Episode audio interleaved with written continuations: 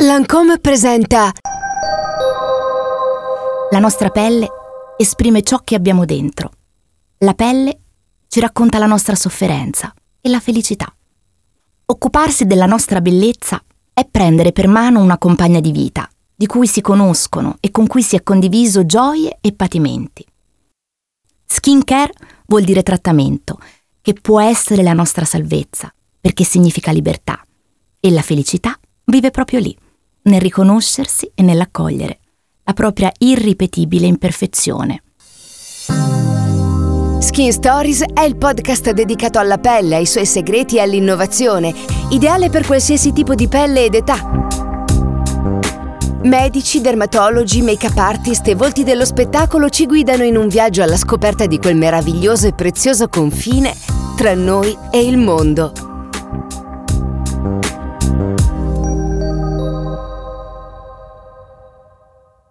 Prendersi cura della pelle significa prendersi cura di quel microcosmo che vive in simbiosi col nostro corpo, il microbioma cutaneo.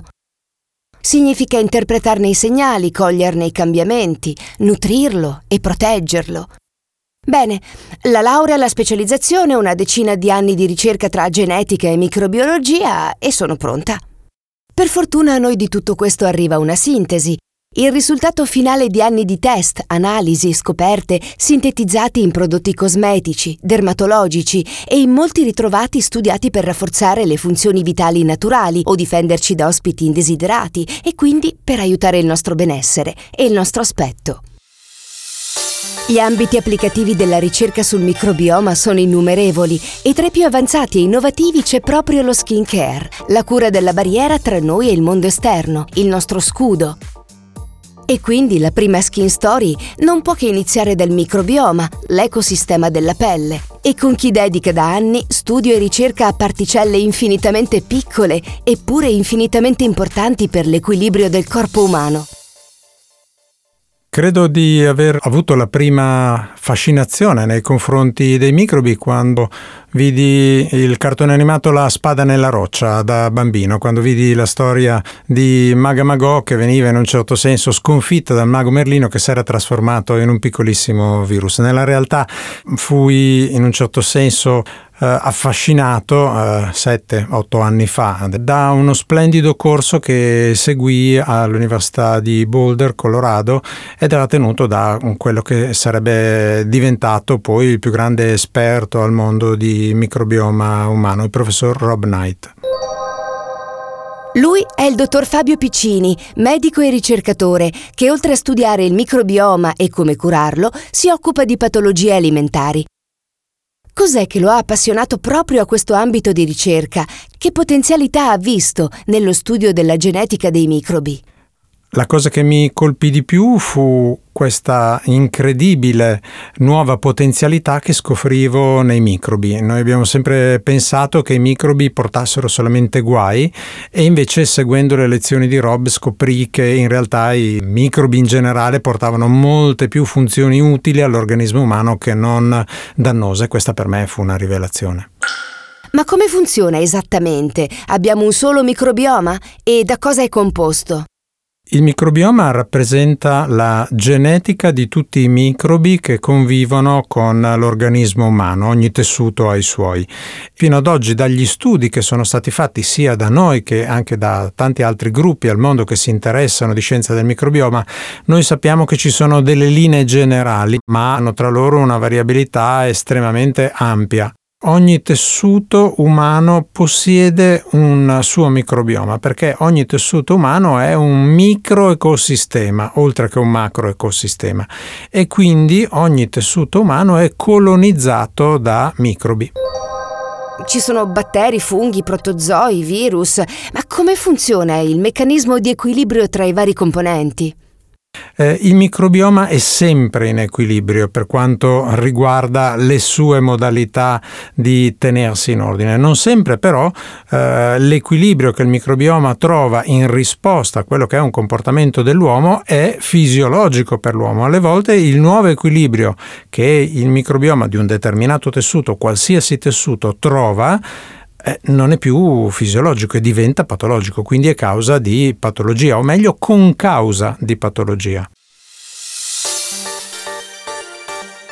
Per quanto riguarda il microbioma cutaneo, eh, le patologie in teoria potrebbero iniziare già con la modalità con cui l'essere umano viene al mondo. Quando il microbioma cutaneo è alterato fin dalle prime fasi della vita, si è visto che i bambini tendono a soffrire molto più facilmente di allergie e atopie, ma non soltanto cutanee, eh, perché è probabile che un bambino che è nato per vie chirurgiche non abbia in un certo senso avuto una esposizione ottimale a tutte quelle che sono le possibilità di colonizzazione che il passaggio dalle vie naturali gli avrebbe offerto. Quindi non ha deglutito, non ha inalato, non, non si è spalmato in un certo senso la cute dei secreti eh, della madre che sono ricchi di eh, bifidobatteri e lattobacilli nel momento della nascita e quindi ci sta che questo possa essere un, una causa di anomalia.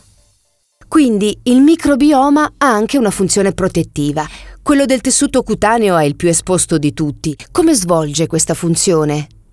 Il microbioma tra le sue funzioni ha quella di proteggere il corpo umano e questo vale per qualsiasi tessuto in cui io uh, vado a esaminare le funzioni del microbioma. Le funzioni del microbioma sono molto simili indipendentemente dal tessuto che consideriamo, quindi questo è vero per la cute, è vero per l'intestino, è vero per altre mucose.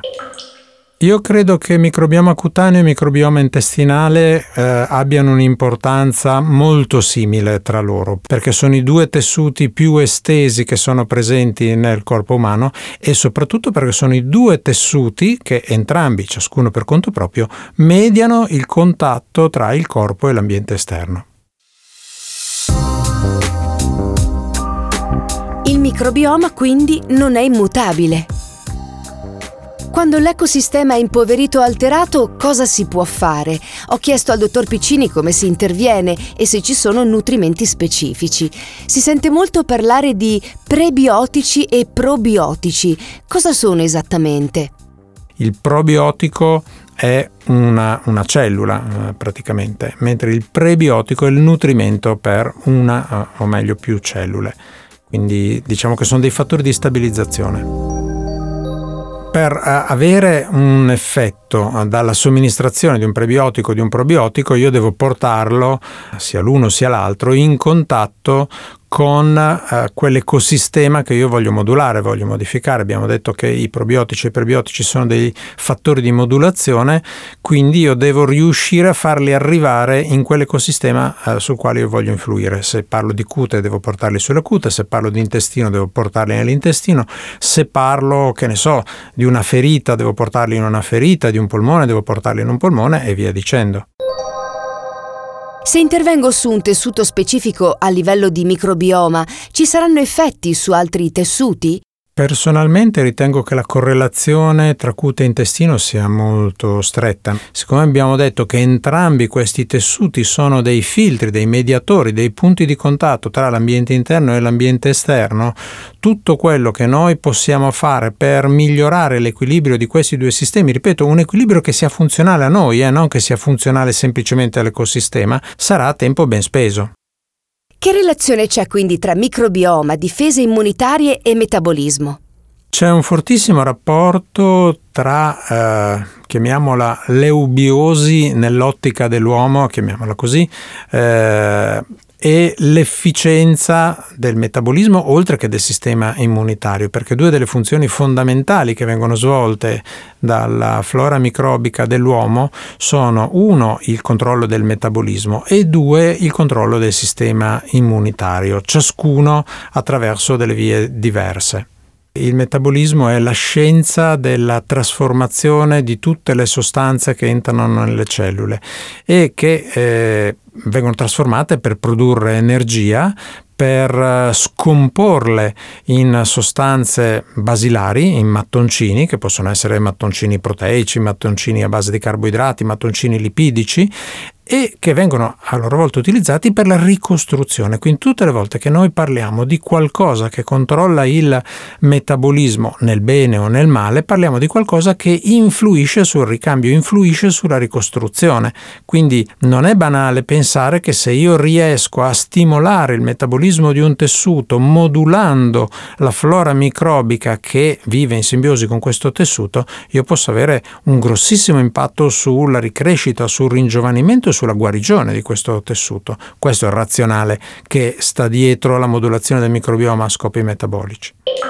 La seconda importante funzione che il microbioma umano svolge è l'addestramento del sistema immunitario, l'addestramento delle cellule che presiedono all'immunità dell'uomo il microbioma umano insegna chi riconoscere come ammesso all'interno del corpo dell'uomo e chi invece deve essere combattuto e distrutto perché deve essere scacciato. Questa è una cosa molto importante. Gli studi che sono stati fatti fino ad ora per quanto riguarda eh, il rapporto tra immunità e microbioma umano ci dimostrano tutti la stessa cosa, ovvero sia che dove io ho delle disbiosi, in qualsiasi tessuto io ho delle disbiosi, ho un peggioramento dell'immunità di questo tessuto.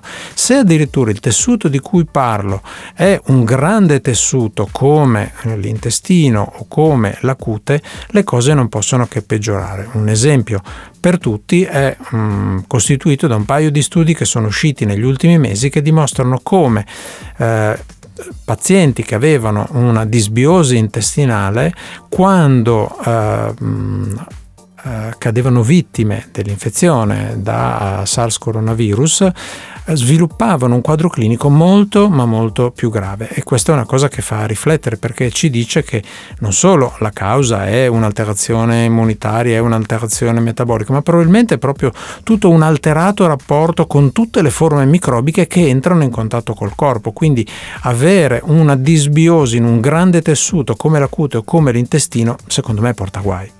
Sì, a questo punto è evidente perché sia così e che il Covid lascerà un segno anche sui nostri tessuti, oltre che sulle nostre vite. Isolamento in spazi chiusi, smart working, mascherine, sanificatori e la cosiddetta vita da Covid avranno un impatto sulla nostra pelle. Cosa possiamo fare? Per quanto riguarda la reazione della pelle post-Covid, io mi aspetto veramente un po' di tutto per questo motivo. Eh, ritengo che sia mh, importante cercare di usare un po' di saggezza, di cautela. Prima o poi ci sarà un rallentamento delle misure e allora dovremo chiederci quali sono stati i, diciamo, i possibili danni bisognerà cercare di trattare bene il proprio corpo, sia a livello cutaneo sia a livello intestinale, cercare di eh, riprendere contatto con l'aria aperta, proteggendo la cute. Non dimentichiamo che il, il, sole, il vento, la luce eccessiva, quindi in termini di radiazioni, eh, sono due fattori di invecchiamento e di danneggiamento cutaneo molto importanti, ma non dimentichiamo neanche che anche la dieta dovrà ritornare a qualcosa di più naturale. Sarà importante prendersi un po' di tempo per recuperare delle sane abitudini e chi non le aveva può avere l'occasione per finalmente cercare di averle, di farsele. Sì, in effetti siamo tutti impazienti di tornare alla vita normale, all'aria aperta, a goderci il sole. Sicuramente esporsi al sole ha degli effetti positivi, prima fra tutti la produzione di vitamina D. Diciamo esporre la cute all'ambiente ha un altro effetto positivo che arricchisce naturalmente il microbioma cutaneo. Eh, gli effetti negativi ovviamente come sempre dipendono dal, dall'eccesso, insomma qualsiasi cosa che può essere eh, buona a dosi moderate rischia di diventare dannosa quando io aumento la dose. La maggior parte delle persone che si espone al sole, soprattutto di sesso maschile, non ha mai usato e sostiene che non userà mai una crema. Eh, le persone di sesso femminile hanno un po' più di buon senso, in, ecco anche qua io credo che il mercato della cosmesi, come il mercato della dermatologia in genere, sia necessariamente in evoluzione. La scienza del microbioma lo cambierà in maniera radicale. Io credo che fra un anno non esisterà più un prodotto dermatologico cosmetico che non sia stato testato su quello che è il microbioma cutaneo.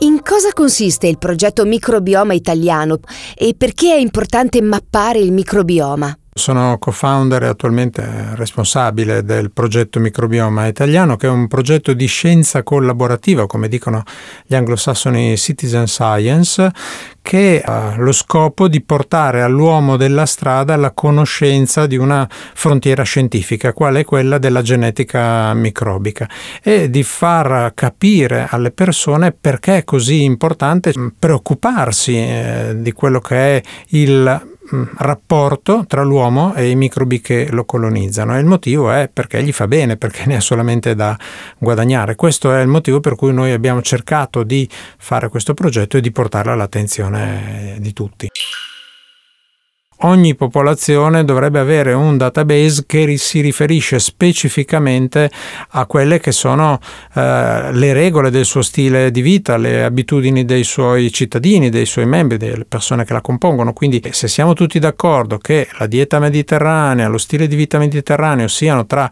i migliori, i più desiderabili della Terra, forse non era una cosa sbagliata cercare di mappare precisamente l'effetto che questo stile di vita poteva avere sulle comunità microbiche.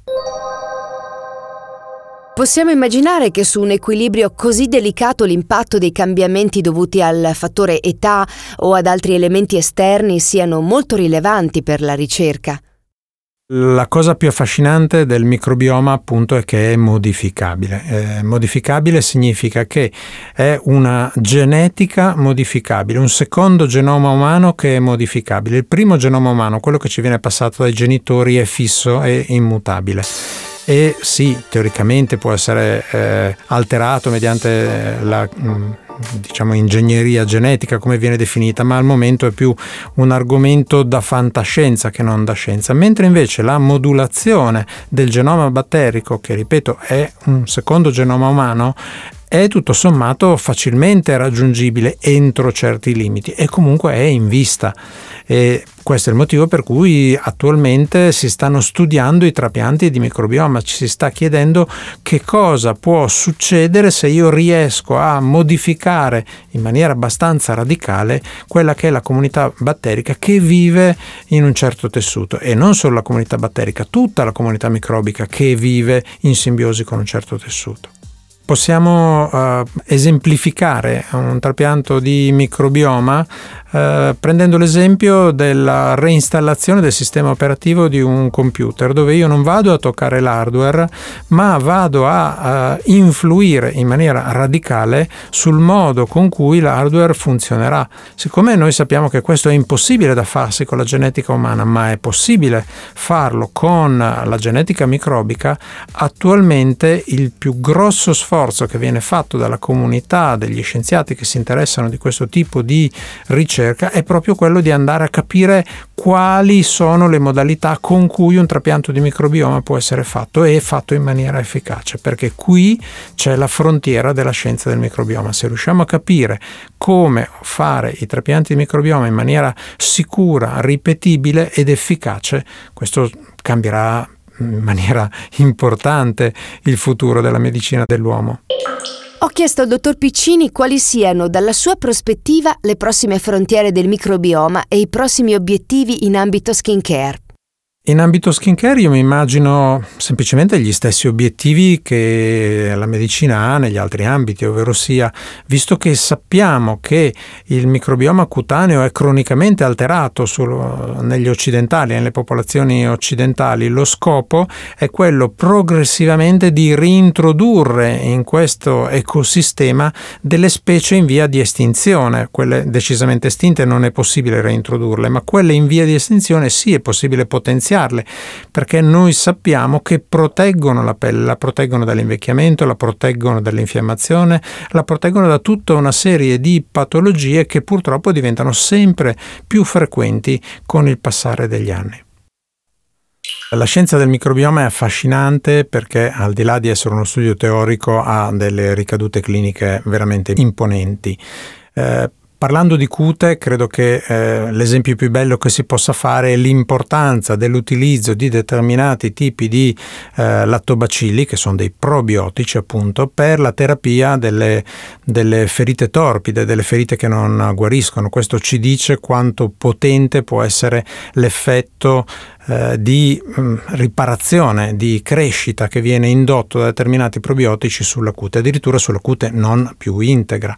Se noi riusciamo a, a fare una cosa molto minore su una cute semplicemente invecchiata, che ha perso il suo equilibrio, dovremmo ottenere dei buoni risultati. Quando noi pensiamo all'effetto che un batterio può avere nella ricostruzione di una cute danneggiata, ci viene intuitivo capire che lo stesso batterio, se messo su una cute integra, possa fare um, qualcosa di positivo. Per cui da questo punto di vista gli studi che noi abbiamo sono studi che sono stati fatti su uh, modelli patologici della cute. È vero che la medicina per millenni ha, diciamo, progredito studiando la malattia per arrivare alla salute, però prima o poi ci arriviamo. Bene, allora ora è tutto molto più chiaro e non credo che guarderò mai più il mio microbioma cutaneo con gli stessi occhi. La prossima Skin Story parla delle nostre perfette imperfezioni con la dottoressa Federica Osti, dermatologa e divulgatrice scientifica. Io intanto però vado a fare scorta di prebiotici.